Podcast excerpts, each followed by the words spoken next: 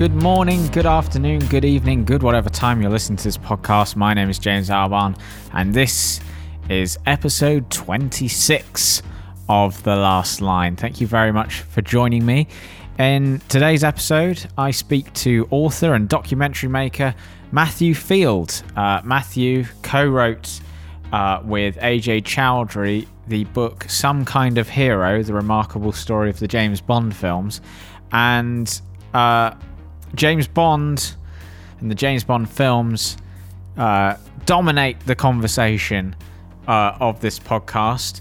Um, but also, if you're not a James Bond fan, there's plenty of stuff uh, for you to still enjoy. I think it's still a very interesting conversation with someone who uh, has spent a lot of time researching the franchise. We talk about Matthew's career, how he got started. We talk about uh, some other films that he has worked on behind the scenes stuff for, such as The Italian Job, uh, even Mamma Mia, Here We Go Again. So, without further ado, here is Matthew Field.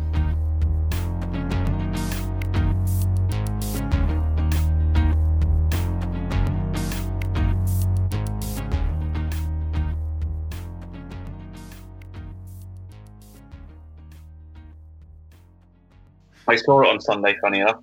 Not in Barnes. Oh, really? At the Olympic, yeah. Oh, that's a nice cinema. Well, I'd never been there before. It's the first time I've been there. It was amazing. Yeah, it's really nice, isn't it? Yeah, and they, and they and, and that screen one they showed a view to a killing. And I mean, I, I, I was too young to see it when it came out, but I it was the first time I'd actually seen it on the big screen. Oh, and I love seeing those old Bond films on the big screen. There's still a handful I've never seen but it was amazing because it was a great pristine print. Oh, we can talk about it if you want on the thing, but it was uh, it was it was fantastic. Like, I hope they're going to do more. Yeah, well, well, let's let's start there because I've never actually seen a Bond film on well, not a classic Bond film on the big screen.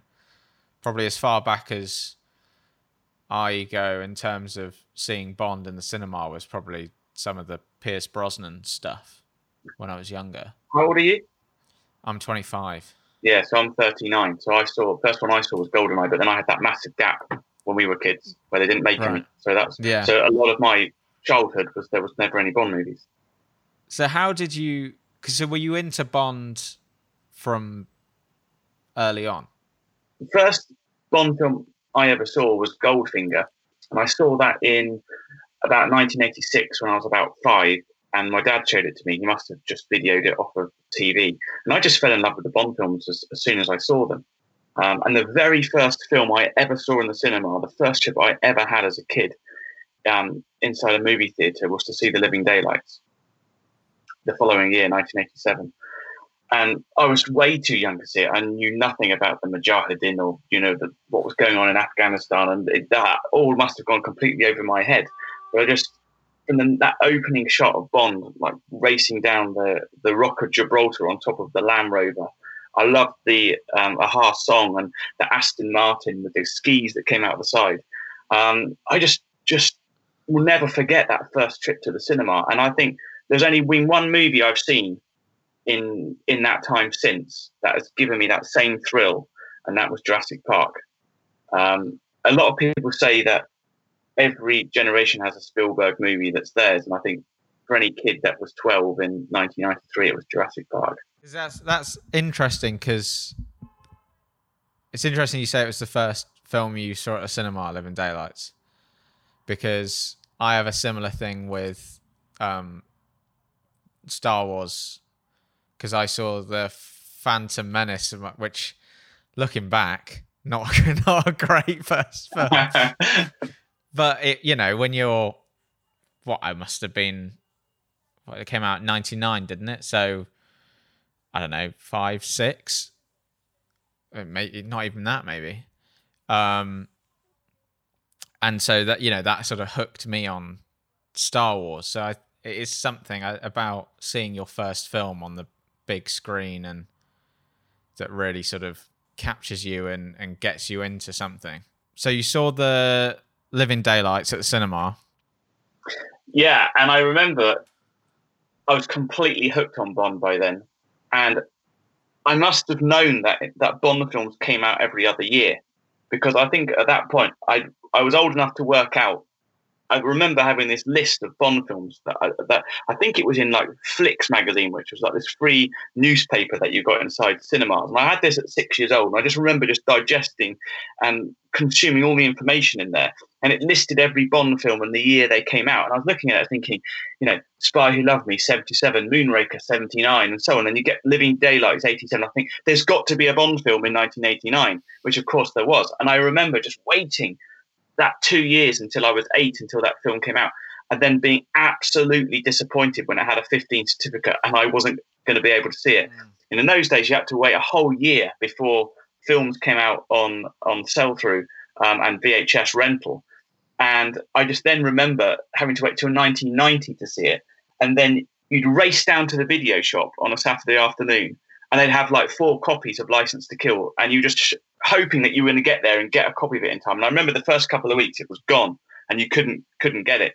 But um, yeah, I remember absolutely devouring License to Kill. And then we had this massive six year gap. So most of my childhood growing up, you know, sort of like into my early teens, there wasn't a Bond movie. And you know, you talk I talk to a lot of Bond fans who are older than me and you know they talk about growing up on those Roger Moore Bond films in the seventies, and you know having one after another every other year. I had none of that, and it wasn't until Goldeneye came out in 1995 that was when I think I really became the Bond fan that I sort of am today. And it's interesting. You speak to a lot of people that were that age when Goldeneye came out. So anybody that's sort of like in their eight, late late thirties now, there's this sort of like sub culture division, like the golden eye generation. We all grew up on that movie. And you talk about, you know, our dads loving those movies in the 60s. Um, or you've got another group that, you know, just remember the spy who loved me. That's their film that they sort of like put up on the pedestal. I think for anybody that's my age, I think it's Goldeneye because it was the first Bond film of our generation that we sort of owned and was sort of our film. And I won't have anybody diss Pierce Brosnan it seems to be a really fashionable thing right now in a Daniel Craig era to say, oh, weren't those Pierce Brosnan films absolutely awful? And I absolutely disagree. I think Goldeneye is a classic, and there's so many elements in that in that movie that are incredible. I think they tried to do a lot of things with the with the three subsequent films, Tomorrow Never Dies, um, The World Is Not Enough, and Die Another Day. And I just don't think that the films were ready to make that leap, which they did with Casino Royale. Um, but I think Goldeneye is an awesome movie, and I think it, it speaks volumes for a specific generation. I just absolutely love it. Yeah, Goldeneye, it was because ITV just constantly show Bonds, don't they? All the time. And Goldeneye, Goldeneye was on a few weeks ago, and I've got a friend staying with me at the moment, and he was probably, it's fair to say, like a bit snooty when I was like, oh, we'll put Goldeneye on. And then the credits rolled at the end, and he was like, "That's a good Bond film, isn't it?" Yeah, it's just got all the ingredients. I just remember seeing it for the first time. It kept all of those elements from those old Bond films. I mean, it opened straight onto the gun barrel logo, which we want every Bond film to start on. None of this putting the gun barrel at the end business, which they seem to be doing lately. Thank goodness it's back where it should be. Um, but um, it, and, and you know, it's it's got that that that jump off the dam, the bungee jump off the dam at the beginning, which just sets it up. And, and I think it, it, it's it's I think Sean Bean's great. I think Famke Janssen playing Onatopp is a memorable villain. You need someone that's memorable. Um, you know, it's all it's, it's all very well having a wounded, you know, villain that's you know got this agenda, etc. Or you've got these these modern Bond women, which I think are absolutely fantastic. But I think they've got to have sometimes they've got to have sort of like a pantomime quality to them. And I think Famke as Onatopp did, and she was really memorable.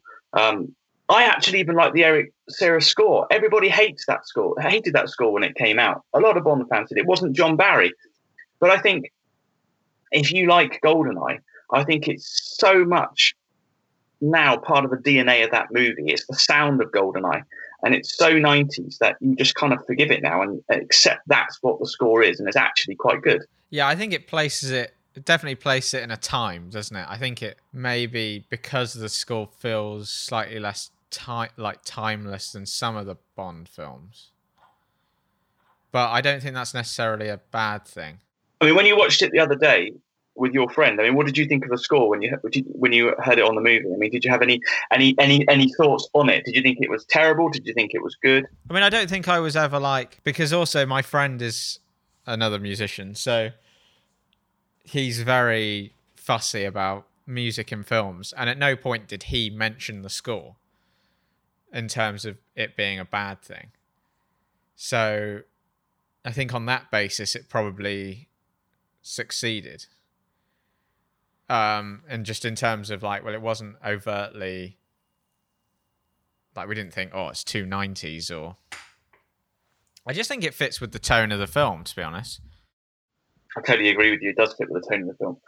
I love what David Arnold did afterwards with, with, with the Bond scores. I think he was a, a tremendous asset to the Bond team, um, especially what he did with Casino Royale and Quantum of Solace. I think they're his two best scores. But I think GoldenEye, I'm so pleased it was Eric Serra and, and it and it and it is what it is because that movie to me is perfect and it should just stay as it is. It should it's a it's a it's a timepiece from the 90s that we all now love and cherish. Did you see Pierce Brosnan did that um did that live commentary on Esquire, yeah. GoldenEye? Yeah, that was great. I loved it. I thought it was brilliant. I it was Pierce. heartbreaking when he, when he told the story about the Aston Martin. Oh God, yeah, yeah. Well, how he lost it in the that, fire. Yeah, that was like he wanted an Aston Martin for so long. Then the production team gave it to him, and then it just burnt in the fire, and all he's got is the nameplate of like this belongs to Pierce Brosnan or. I know, I know. He's a really nice guy, though. I think he was such a good Bond for the time. I mean, it, it, as I said, it's so easy to, to knock the Bond before. I mean, a generation ago, it was fashionable to knock Roger Moore. Now, Roger Moore Bond films are classics, and everybody loves them. And I think that will, I think audiences have come back to the Brosnan films and, and really appreciate what he did. Because if it wasn't for Pierce Brosnan, we wouldn't be watching Bond films today. Do you think it's still fashionable to not Pierce Brosnan, or do you think people are starting to come around to it? Because like, when when he did that watch along, it felt like there was a lot of love for Brosnan and the Bond films he did. Um, well, I'm hoping that that's what's happening, and that people are, are now appreciating what he did. Um, yeah, maybe you're right. Maybe it is it is changing. I think the love for Goldeneye out of those four films. Yeah. I mean, that's the one that's really stood the test of time, and I think even he says that on there. Um, and as I said, I think they made some really bold choices in the in the three films that came afterwards. Um, I never felt like they were repeating what they did before. I think they were really the producers were were really clever, really trying to push the envelope. I mean, Tomorrow Never Dies, the second one, I actually think is the most enjoyable of the four. Um, oh, it, oh. It, controversial. Okay, why? Why? Well, I think GoldenEye is the the one, right? I think it's uh, the classic. I think Tomorrow Never Dies is, is very enjoyable to watch. I think there's. I, I think, think you can see there's more money on the screen. See, I'm a world is not enough guy. Now that's interesting. Which I think a lot of people don't agree with. I think there's so many great things in there. I think Sophie Marceau's character is absolutely brilliant, Elektra King. I think she's really well written. Yeah um, you can see that the DNA of what they were doing with the Daniel Craig Bond films was in that movie. You could see that that from from that early on, they really wanted to push the franchise in that direction. Is that the first one where they had? I'm trying to remember now all the information from the book. Is that the one with the first one they had Neil Purvis and Robert Wade writing on it? Yes, that's the first one they wrote. Yes, and they've they've been going through solidly, haven't they, through the Daniel Craig films? Yeah, yeah, they they No Time to Die is their seventh screenplay, which is an incredible run when you think of the amount of years that they've been there for. Yeah. And they've actually managed to. I mean, I, I feel like it's been up and down in terms of reception and stuff, but I don't think you'd necessarily know if you were just a casual fan that they were written by the same people. I think that shows their skill as writers, though. Neil Robb are brilliant writers. Yeah. I mean, look at their track record outside of Bond. Some of the other screenplays that they that they've written. Um, I watched Let Him Have It again um, earlier on this year, which was their first movie, um, directed by Peter Medak, a fantastic film. Um, but I think what the Bond films show, the ones that they've written, is that they've written for two very different incarnations of Bond. I mean, Brosnan's very different to Craig. Um, and what they did with Casino Royale, um, they were there for the very first draft. And they were there that, you know, they steered that movie in that direction on the page. Um, yeah. And the same with the same with Skyfall. I mean, it you know really originated with with them. Um, but even some of the things in Die Another Day, I think we can sit here and we can criticize Die Another Day nearly 20 years later. But I think that, that a lot of that comes from the director. The director is saying, this is the movie I want to make. And the writers are working within the confines of what the director wants to do. You look at, the, you know, the early drafts of Die Another Day, they were and early ideas and early story meetings was was they liked the idea of a Cold War thriller. They were but they were they were citing films like the Ipcress File and all that stuff about Bond being abandoned for uh, you, you, know for, for, a length of time, being in prison.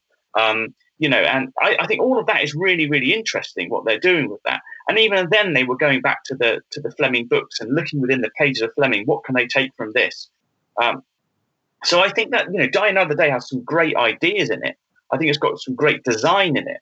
Um, it maybe went a step too far. Maybe, you know, there were certain visual effects which shouldn't have been in it. Maybe we don't need invisible cars, but that's it's very easy to criticize something 20 years later. Um, and if you look at the reviews for Die Another Day at the time, everybody loved it.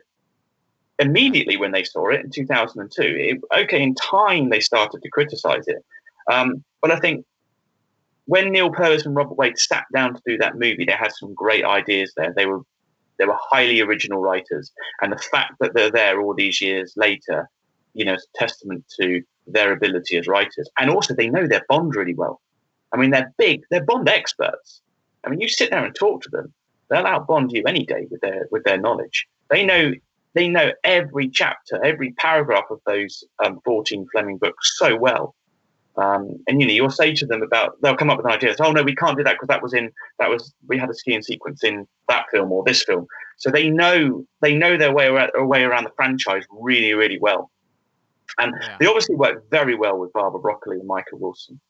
Um, and I hope they stay because it just shows you that they can adapt. They're not a one trick pony. They can they can't just write one type of Bond movie. Yeah, and they seem to adapt well to other directors coming in. Skyfall is a completely, like you say, is completely different movie to Die Another Day. Yeah, Die Another Day um, is a complete. Well, look, look at Die Another Day compared to the next one, Casino Royale. That's the biggest contrast between two movies you're ever going to see in a franchise, and they're both written by the same guys.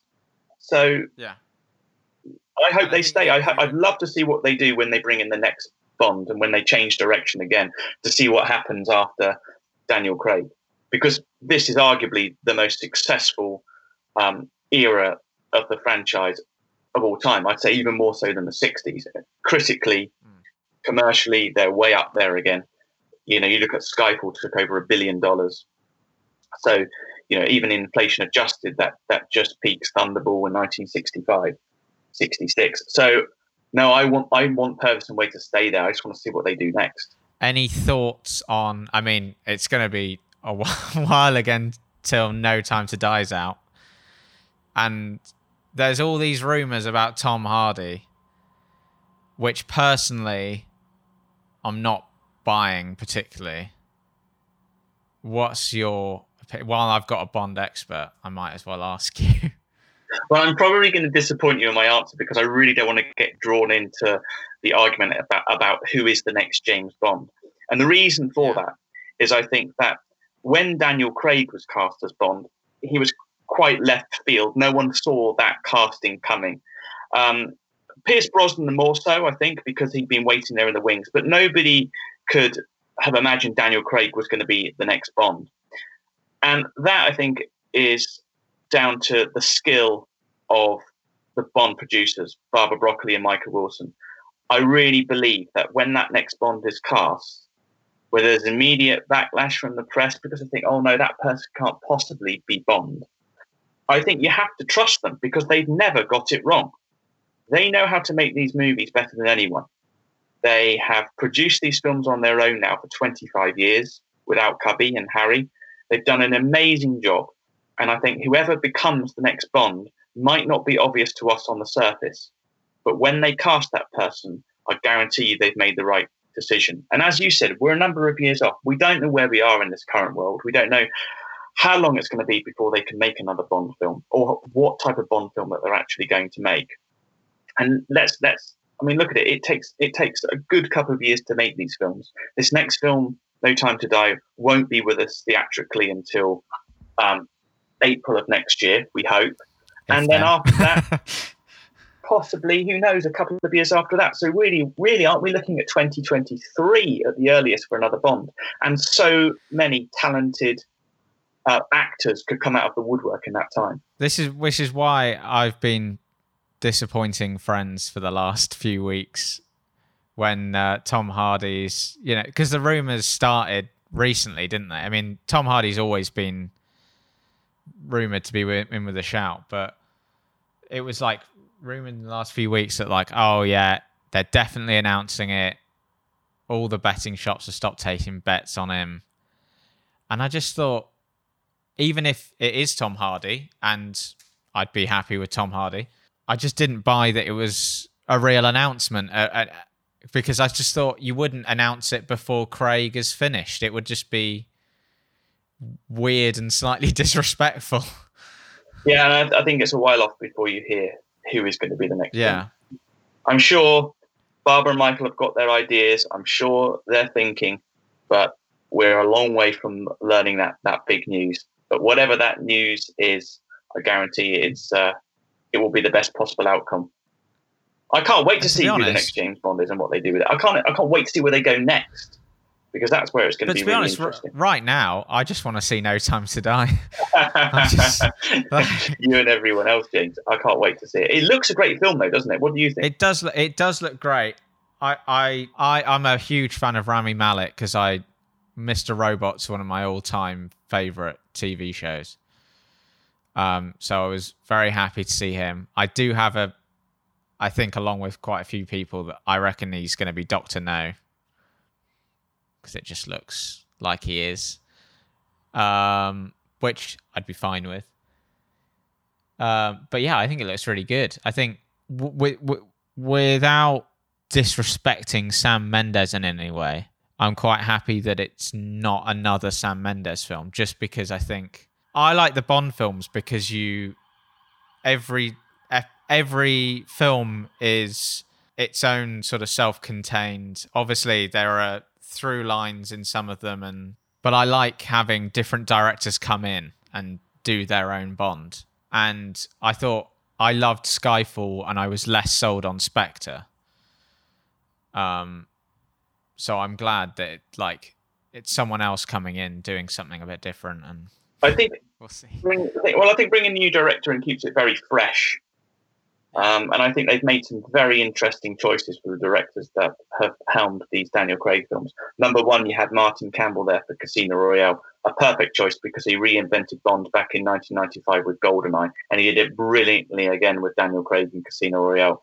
Marc Forster with Quantum of Solace.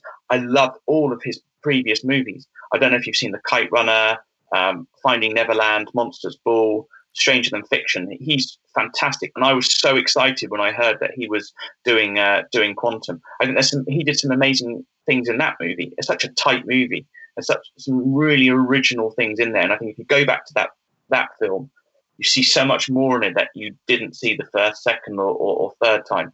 Sam Mendes, well, I mean, he's he's a master. He did some brilliant work with Skyfall. He made that film, and you know that 2012 was a great year to be in United Kingdom, the Olympics. It felt very much that you know that DNA was there in that Bond film was back, and it was brilliant. I loved it. Um, and you Spectre, can see why they invited him back. Yeah, of course. Why would you not? Just why would you not invite him back that, after yeah. that amazing success? Yeah. And I think there's some really good things in in Spectre. What I love about that is the way he cites the Roger Moore Bond films. You know, more so as, as the, you know, there he is citing Live and Let Die a couple of times throughout that film. I really love that. And then Cary Fukunaga, I mean, I remember seeing um, a movie that um, he made called Sin Nombre um, at the Edinburgh Film Festival many years ago. And, you know, he was really young when he directed that film, and it was really, really good. If you get the chance to see it, go back and watch it. It's really good. Look it out. Um, so I was really excited when I heard that he was directing No Time to Die. So I think all of the directors that Barbara and Michael have chosen for these recent movies have been amazingly talented guys. Um, and all perfect for the job, I think. And they've all been cast very well. Like the the like just if you look at the villains, some amazing names in the, mind you, that's that's true probably of of any Bond, but well, I think now what's interesting is it's become it's become a role to be proud of. I mean, look at look at the as you said the pedigree of actors that they've had in the recent films. Javier Bardem came to Bond an Oscar winner. Christoph Waltz came to Bond an Oscar winner. Um, and then uh, Rami Malek comes to Bond an Oscar winner. You know, they're getting really, really great actors to come and play these these uh, these Bond baddies.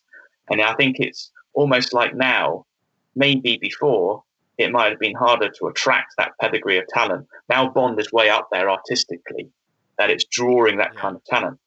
But then again, you look at it, it's interesting. Christopher Walken was in The View to a Kill, and he'd won an Oscar for The Deer Hunter. But I think, really, apart from him, um, you know, they they tended to be less well known actors that have taken up apart, all, all, talented guys. I must I must add, and women. I mean, some great great talent they've had, an international talent. But I think lately, it's drawing A list talent to the Bond baddie. Um, and I, as you said, I can't wait to see what Rami Malek does with Safin in No Time to Die.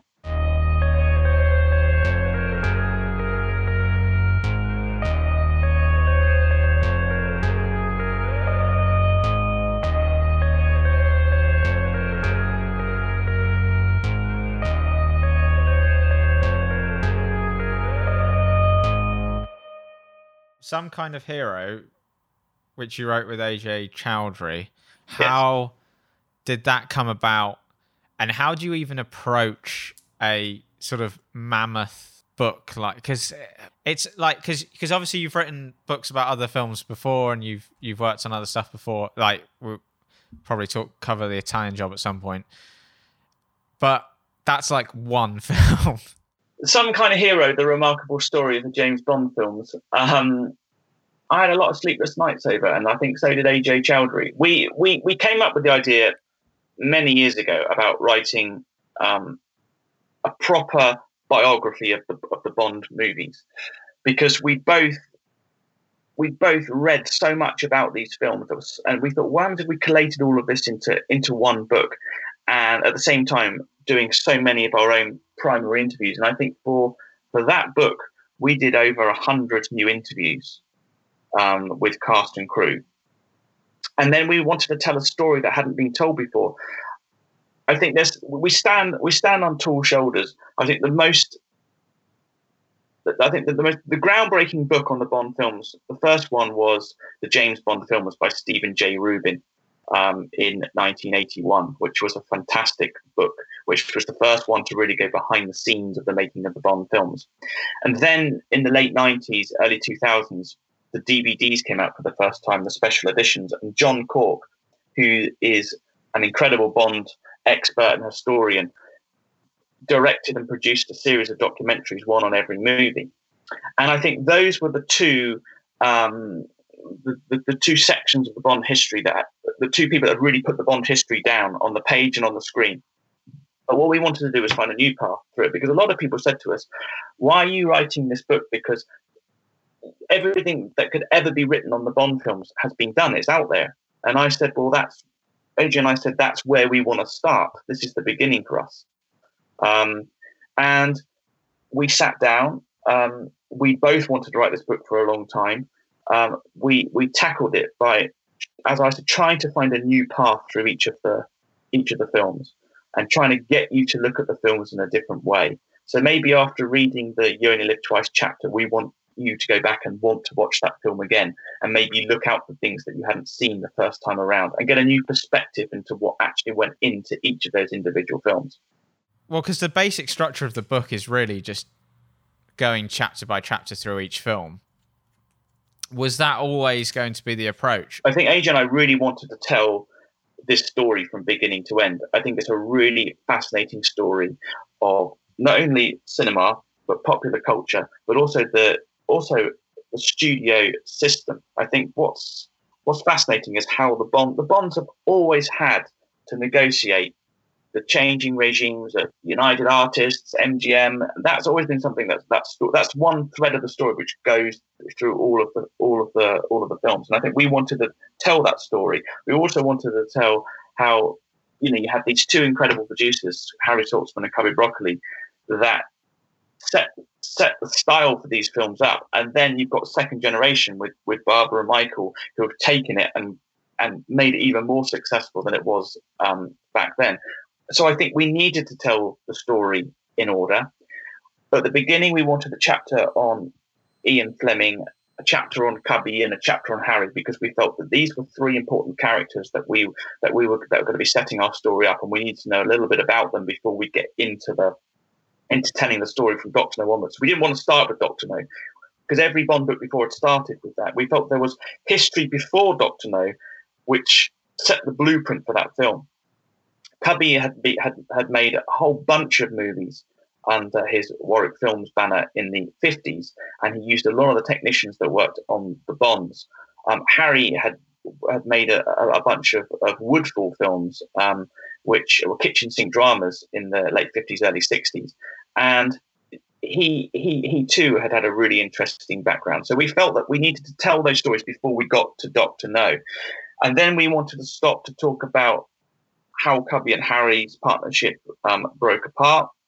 Um, then we pick up the story again with The Spy Who Loved Me. Then we wanted a chapter between Licence to Kill and Goldeneye talking about why there was a six year gap between Bond movies. And that gap almost gave us um, an opportunity to, to sort of to, to, change the direction of the story because um, I think so many things happened in that time and I always think about it in in my head that the classic Bond films ended with Licence to Kill, and the new series sort of like began with Goldeneye.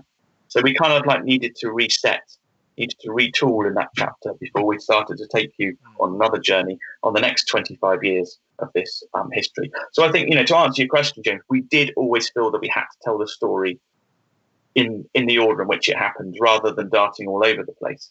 Um, and you know, we hope that if you start at the beginning, you feel like you're going on a journey. You feel like you're going through time with it.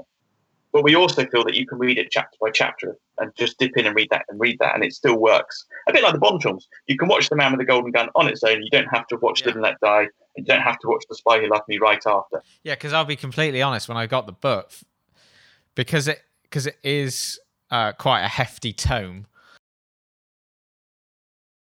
The first thing I did was well, I want to know what happened with Quantum of Solace. So I went and had a read of Quantum. Like, why did that end up the way it did? And then I eventually went back and and read through. What I found with this is like, it's a great uh, story. I think people who aren't interested in Bond necessarily, or think, oh, I wouldn't want to read a big book about James Bond, will still find something interesting in it because, like you said, the whole story of the the breakup in the partnership and the studio, all that kind of stuff, the whole bit with Never Say Never Again, all that stuff is you don't really need to be a Bond fan to find that interesting in terms of just the story and the relationships playing out, etc. But also, I think if you are a massive Bond fan, when you've read it, it becomes suddenly a great like reference tool when you're watching a Bond film. You can be like, "Hang on, I read something about this in," uh, and pull it out, which was what I was doing with Goldeneye the other week. Um, we hope that we hope that those those those those later chapters, sort of Goldeneye through to um, Spectre, I think they're certainly for us the chapters that AJ and I are most proud of. I mean, proud of the, of the whole book, but because so much has been written about about the classic Bond movies. There's there's there's the books. There's the incredible special edition Blu-rays which we've got, which have got the which have got the commentaries, and I've got all of the documentaries. But less has been written or said about GoldenEye onwards. Um, we because yeah. when the film comes out, it's all part of the the marketing and the and the publicity, which is what it should be. So there's very there's there's very little about people going back and reflecting, or about peeling back the layers and we were very lucky to get some really interesting interviews. For example, Pierce Brosnan talked to us at length. We spent a long time talking to him for the book and him reflecting um, on it, and so many new stories, such an such an interesting insight into what it was like for him to to come into this and his his memories and anecdotes. Obviously, of course, about Goldeneye in particular, the one that I think is is his favourite, as you saw from the from the watch along the other day. But you know, we spoke to every writer that went near the screenplays between Goldeneye and Spectre, and all of the directors um, you know, contributed. In fact, we spoke to all of the living directors for the book, but interestingly, all the ones for the Brosnan and the Craig films give such a fascinating new perspective on, on their movie and in great depth. So I think for us, they're the chapters which, when it when the when we finished writing, we thought, yeah, this is probably where it, it, this is probably where it's at its best, where we really brought new material to the table. When you were writing it, and like at the very start, did you imagine that you'd be able to get Pierce Brosnan to sit down with you and talk to you at length about it? Were you confident that that was going to happen? Those sort of key interviews. I don't think we ever thought that we would definitely get Pierce Brosnan to give us an extensive interview. I think what you have to do, James, is I think when you start a project like this, and it's the same with the Italian job, or it's the same if I'm making the documentary. Um, I'm in a documentary on Terminator 2 for Studio Canal for their latest Blu-ray release. And I think with all of these projects, it always starts with, okay, I've got an idea. Now I've got to try and get people on board. It's like producing a picture. You've got to be you've, you've, you've, you've got to position it so that they realize that they're in safe hands. So you're not trying to expose them or trip them up or do anything like that when you go for somebody high, high profile. You want them to believe in what you're doing, and that what you're doing is you're just trying to tell the truth. You're just trying to tell the story. Um, and I think that once you've got that, and I think once you've got a bit of a reputation behind you, I mean, they always, you know, that if you ever are going to be, if you're ever going to you know, secure an interview with somebody that's high profile, you know that people, the first thing they're going to do is go and Google you and look you up, see what you've done before, mm. because they're not going to let you loose with uh, with major with major talent um, on a project if if you don't really have a track record. So the first thing that anyone will do will, will Google it. It's it's like you know, if anybody wants to interview me, I'm intrigued to know who that person is. I'm going to go and look them up. I want to know about them, and I think that's probably where you win is that if you've done if you've got an interesting track record, they'll they'll talk to you. So no, we didn't for a single minute believe that all these people would talk to us. But as we got more people on board, you know, it was it was easier to get other people. And I think you know, yeah, yeah. I have got a reasonable, reasonably good reputation in the Bond world. We know our subject. We've been in and around the Bond subject for a long time. I think we're trustworthy, and people feel comfortable with us. So I think that in a way that's really played to our benefit. And we're obviously very proud of the book and we had such a positive response from it. And I think what's most rewarding for us is that when people like you, James, explain how you use the book when you're watching Goldeneye the other day and then how you find me and you want to talk about it. And so all of a sudden, writing something like that, which takes a long time, um, mm. really pays off. Um, and that's what's most rewarding when you write anything. I mean, you're a creative. Yeah, I think what I appreciate as well about the book is that it's obviously, you know, it's obviously written by fans, and you can tell that. But I was a bit worried when I got it that it would be a bit like the edges would be sanded off, sanded off. You know what I mean? It would be like. No, I, I, I know what you're saying, James. I, I appreciate that, but I mean, you know, we, we, we, we told the story as as we saw it and as we heard it, and um, you know, as writers, you you you join the dots. You listen to what someone says. You listen to what the next person says, and then and you extract the, the truth from that. Because you sometimes when you when you've interviewed over hundred people about the same subject, people will remember things in different ways, and sometimes they'll remember it wrong, and you know they've got it wrong because you've read, you've got dates in front of you, you've got you've, you've got um, uh, more reliable sources on that particular story. So that's what you go with. So you you kind of make decisions through the writing as you go through because it, you know you can talk about one scene you've got 10 people talking about it well you're going to take the most what, what, you believe to be the most reliable account of that. So i think that's where our responsibility really comes in as the authors of the story is to guide you through it with expertise with knowledge uh, and for you to have confidence in us as the writers that we're giving you the real story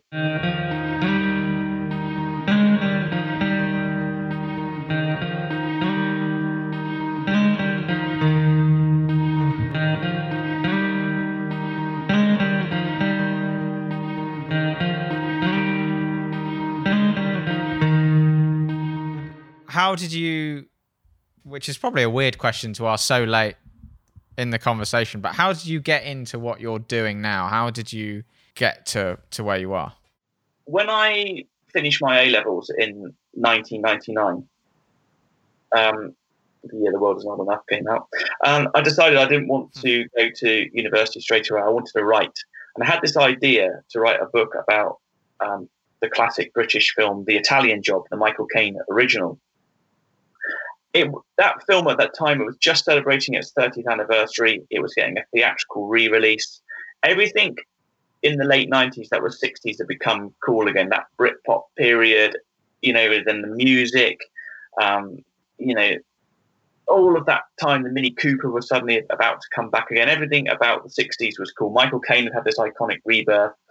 And everybody was rediscovering The Italian Job, a film that I'd known for over 10 years before that because my dad had shown it to me when it was on TV.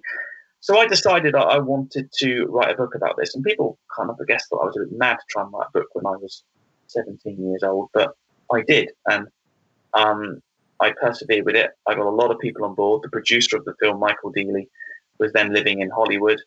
Um, he he um, said he'd help me. He got Michael Caine involved. And that book just snowballed it. And, and I think the attitude I had to that project, which is what I've taken to all of the books and documentaries and, and projects I've worked on since, is that you, is that you just keep believing in it and you snowball. And, and I use this term polite persistence pays off. Never take the first no um, as your answer. Keep going. You know, come back to that person when you've got a few more people. Um, and I pretty much got everybody that was still alive involved with the Italian job to, to, to work on that book. And that book came out in 2001 when I was 20. And um, and then after that, I very quickly was asked by Paramount to work on their special edition DVD because they were just releasing it at the time, and they obviously wanted to do a documentary. And I'd recently been in touch with all of the people that had made this movie, um, like at that point, nearly 35 years ago. And um, I said, no, well, if I'm going to be involved, I want to co-direct and co-produce. And I think they reluctantly allowed me to do that. So that was my, that's how I sort of like entered the business.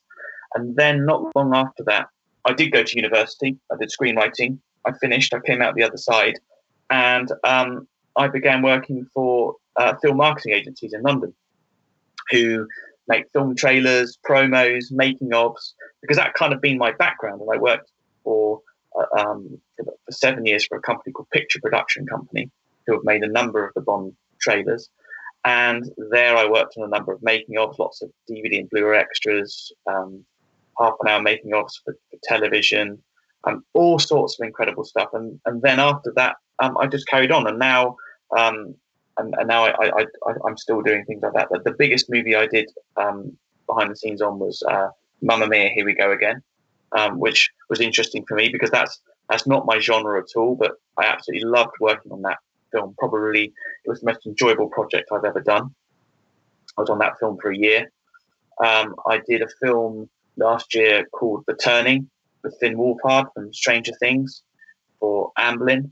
Um, so yeah, that's kind of been my that's the quickest way to explain it to you. Is I started off writing a book, which very quickly became a DVD extra, which then propelled me into film marketing uh, and publicity. What was it about the Italian job that made you post A levels really want to write a book about the Italian job? Well, I think as a five year old when I saw it, I was just mesmerized by the minis, and that and it was the car chase.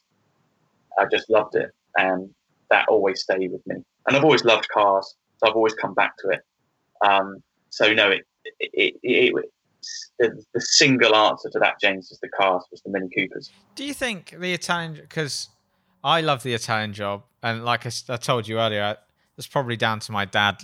You know, it, it being his favorite film we went to see it recently with the orchestra um, playing along. Although that actually makes you realize how little music is actually in the film. Like you forget that the whole chase sequence is just the car sounds pretty much until they're. Um, I think it's when they get onto the the water that's when the music kicks in. Do you think the Italian job is sort of? I mean, it's obviously sort of considered a class. It's got classic in British culture. It's got the sort of the classic lines that quoted, and the song is. But do you think it's slightly underrated as a film? And underappreciated. I think it's got some really interesting undertones to it. It's actually a really good question you're asking because the film, Troy Kennedy Martin, who wrote it, was a TV writer. Um, he had a lot of success. He'd um, devised Z Cars, which was one of the biggest shows on British television at the time. Um, and he really wanted to break into movies. Now, this film, he wrote it as a reaction to Britain going in to the common market, the EU because at the time all that discussion was going on politically. Should Britain join, or should it, or should it remain independent away from away from the EU? And it, the, you know, the, it's a satire of that. It's the British going down to Europe, showing stealing the gold from underneath the nose of the Italians, and and getting away with it. Well, almost, I guess. Um, and I think what was interesting is as we approached the 50th anniversary, I was talking back with the producer Michael Deeley, who very kindly wrote the foreword for me. And he said, Well, in actual fact, what we made was the first Eurosceptic film, wasn't it? I said, Yeah, I guess you're absolutely right. And he says, The fact that we're celebrating at the 50, 50th year and Brexit's going on, we're now having the same argument that we had when we wrote it. Should we be in the EU or should we not be in the EU?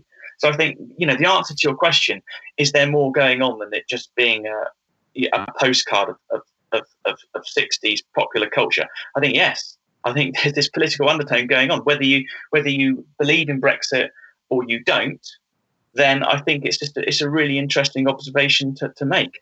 I just think as well, like I don't know, it it, it, it feels like it's not maybe translated down the generations as much as some of the other films of that era. And I feel like that's a shame because actually if most people sit down and watch it, they go, "Oh, this is actually brilliant." Well, the number one problem with it is it wasn't a hit in America, and still now, when you speak to Americans about it, you you, know you gingerly go into a meeting with somebody and they say, oh, "What have you what, have you done?" And you you start to tell them about the book on the Italian Job, and they immediately think that it's the Mark Wahlberg version, the remake, oh, okay, oh, with Charlize Theron. and you, you very gently have to tell them that an actual fact was an original Italian Job, and it's far superior, and it's a classic in our country, and it starred Michael Caine. So I think that's your number one um, problem as to why it's not up there with those movies. Is because it didn't it didn't do well in America. It never has really found its audience out there. And I right. think the answer as to why it hasn't found an audience there is it's because it's not about America at all. It's about yeah, Britain. It's a it's very British Europe. film. It's got yeah. British cars in it, and it's got British stars in it. So it's nothing to do with them. And dare I say it, as much as I love America and as much as I love the Americans, um, I think that they're possibly not interested in this film because it doesn't really speak to them. I think here it has found an audience and it has found um, a cult following, and I think the reason for that is, and the why, and, the reason why we're still talking about it, is that Michael Caine has remained a movie star. I mean, look, he's in Tenet for goodness sake. Yeah. He's still up there. He's in. Yeah. He's, he's in the number one movie at, at, the box office of the UK if we've got a box office at the moment. Um, so he's still contemporary. He's he's still doing big movies. The Mini Cooper, well, it's still driving around on the streets today. It might look different, but then it's a bit, it, you know, it, it's still here. It's it's voted car of the of the century. Um, Quincy Jones, the music is incredible. It's got this great score and the fact that it's got this really interesting underlying story, which is very, very relevant in this um, this in this um, era of Brexit, I think is the reason why maybe we're going back to it and we're liking it and we're enjoying it, and it is finding an audience here. Um, and last year, I went all over the country promoting and doing appearances with the book. And I, I, was amazed at the places we were invited to to talk about it. First of all, we went to lots of car shows, which you'd expect us to be there. But we were invited to the V&A Museum to present the movie and to talk about it. Um, then I went to the Cheltenham um, Literature Festival, you know, which, you know, we went on stage after David Cameron, which was an interesting experience. and we spoke to 900 people about this movie. Wow. So we were going from the V&A to a literature festival to a, to a car festival. And then you know, then we were then we were going to maybe to, to introduce to a film audience. So we were finding that there were so many people that wanted to talk about this film in its 50th year that I think it definitely has found its following here, but not in America. Um, but it's interesting. If you hmm. show it to Americans, they love it, of course, but they've got to discover it first. Yeah, it's a hard film not to like. Yeah, I think I it is a hard film not to like, but then I would be very biased, wouldn't I? Because I've probably seen it about half the time. yeah. Going into Bond, an Italian job, um, you're sort of by being a huge fan of them, you're sort of you have an you already have a level of sort of expertise. I, I put inverted commas there because obviously, as soon as you start digging around and doing interviews, it you learn so much more. So, what's it like working on a project where you maybe don't have that as much? Well, Studio Canal asked me to do a documentary for their new Blu-ray release of, of uh, Terminator 2. And I have to admit that when they asked me to do it, I'd never seen Terminator 2. So the first thing I did was to run out and watch it and to see what the, all the fuss was about because this movie has got a massive, massive following. Um, and interestingly, it's one of those films where it's better than the you know the sequel is better than the than the, than the first movie, or, or, so the story goes. Yeah. Um, and my job was then to make a one-hour documentary um, about something I knew little about. And the first thing I thought about was several years ago, um, a director called Stevan Riley approached me because he was going to make the 50th anniversary movie about Bond called Everything or Nothing. And he was a fantastic documentary filmmaker. He made films on, on the previous Bond about cricket. Um, and now he was making a film about Bond. And he hadn't, at that time, even seen all of the Bond movies.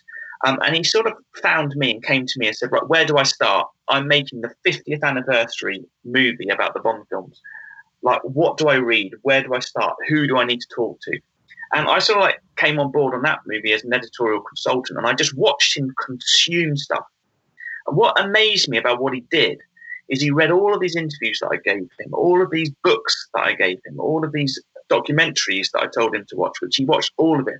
And he spent days and days and days just absorbing himself into the world of Bond. But then I saw what he was doing is he said the most important thing to do is to find an original way through this story. And the, my view of, of, of, this, not necessarily what the history books are telling me. And that's what, what I sort of like found with Terminator 2 is that, again, the polite persistence pays off motto comes into play. Because when I started it, it wasn't a given that all these people were going to take part. It wasn't a given that Arnold Schwarzenegger was going to do an interview. We we did have commitment from James Cameron, but we didn't have commitment from people like um, um, Edward Furlong, who played the kid in the movie. Um, so what we did is I then had to start finding these people. And I remember being out in Los, Los Angeles to do the interview with um, James Cameron, and I, and I thought I just really want to interview the cinematographer. And I remember going through the equivalent of the phone book in Los Angeles looking for this guy and ringing all all of the people with the same initials as him in the phone book online, hoping that eventually I'd find the, the, the, right person, which I did, and said, "Hey, I'm doing interviews down at the Shutter uh, down at the Shutters Hotel today. I've got a film crew. Is anywhere I can interview interview for my documentary?" And sure enough, this old guy turned up, and he was absolutely incredible. And then it was just kind of finding my way through that story. And I think the most interesting thing about it was was the, was the pace in which it was made and the urgency in which it was made. They had a, a release date and they were working backwards from it, but they were almost inventing technology to make it because they really pushed the envelope in terms of, of effects in that movie. And I really came to appreciate it in a different way. So the energy of my documentary had to be about pace. It was about building momentum. We've, we've got to get there. We're racing. We're running out of time. We've got to get this movie finished. We've got to get it released on time. You know, is there an, is there enough computer power in California to render all of these sequences before the prints have to, have to be made for opening weekend. And it, it, was right up to the wire, right up to like two days before. There was there were still sequences that was that was um, still being finished before they had to had to um, you know strike the prints to get them to cinemas.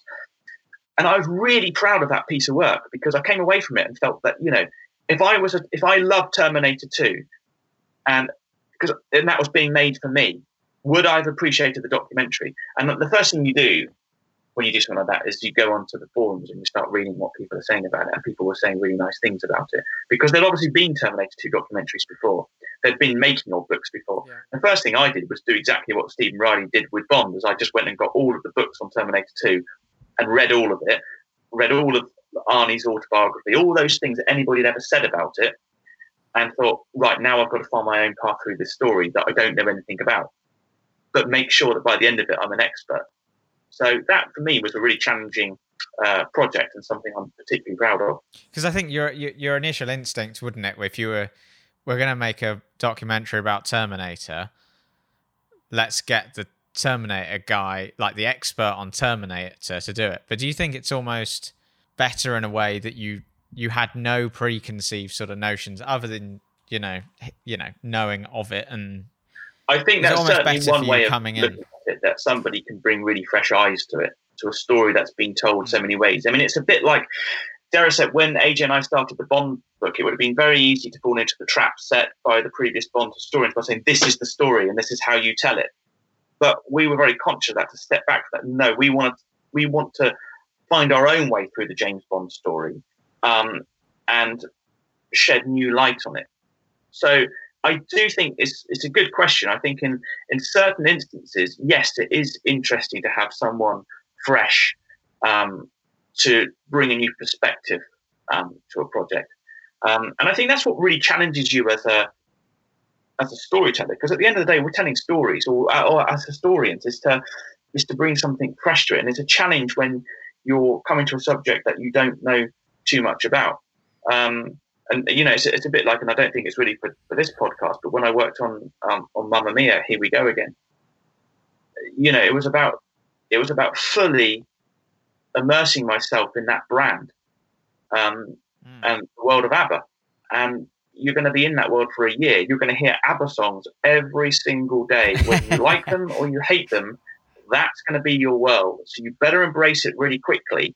And if you do, you can do an incredible job. And again, that's um, that's a movie um, in terms of the, the, behind the scenes and the documentaries that I made are, some of the stuff that I'm particularly proud of because I always want to go the extra mile. And I look at the Blu-ray for, for Mamma Mia, and I look at all of the extras that we made. We made over two hours of extras to go on that film, and they're really high production um, quality, but really interesting. I don't feel they're just fluff. I feel they get under the skin of the movie, and I guess that's that's kind of my job. Also, not a film I would expect to have two hundred hours of of extras, but maybe that's being harsh towards Mamma Mia. Here we go again. I don't know. Like James, I'm very protective over that movie. I won't have a bad word said about it. Okay, I had, I had a, great, a great time working on it. I loved all the people that I met doing it, and I actually think it's a really good film. I think they did a really, really good job of it, considering uh, that first movie. Is Pierce Brosnan on that one?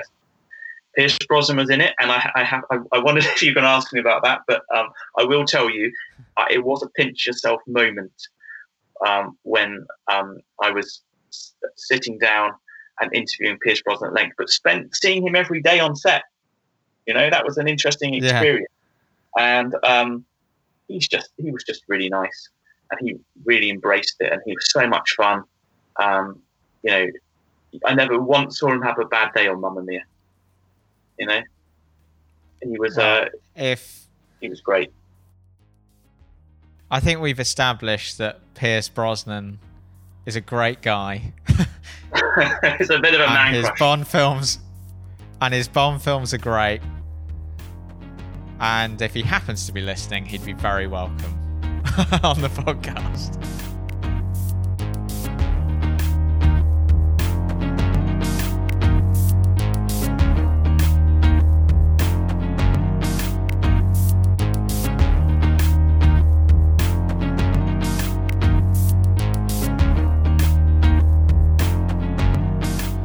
So there you have it, Matthew Field. My thanks to Matthew for joining me on the show, and my thanks to you, the listener, for joining me this week. Do come back next week when I will have another fantastic episode of the podcast for you to listen to. Next week, I am joined by comedian Tom Allen.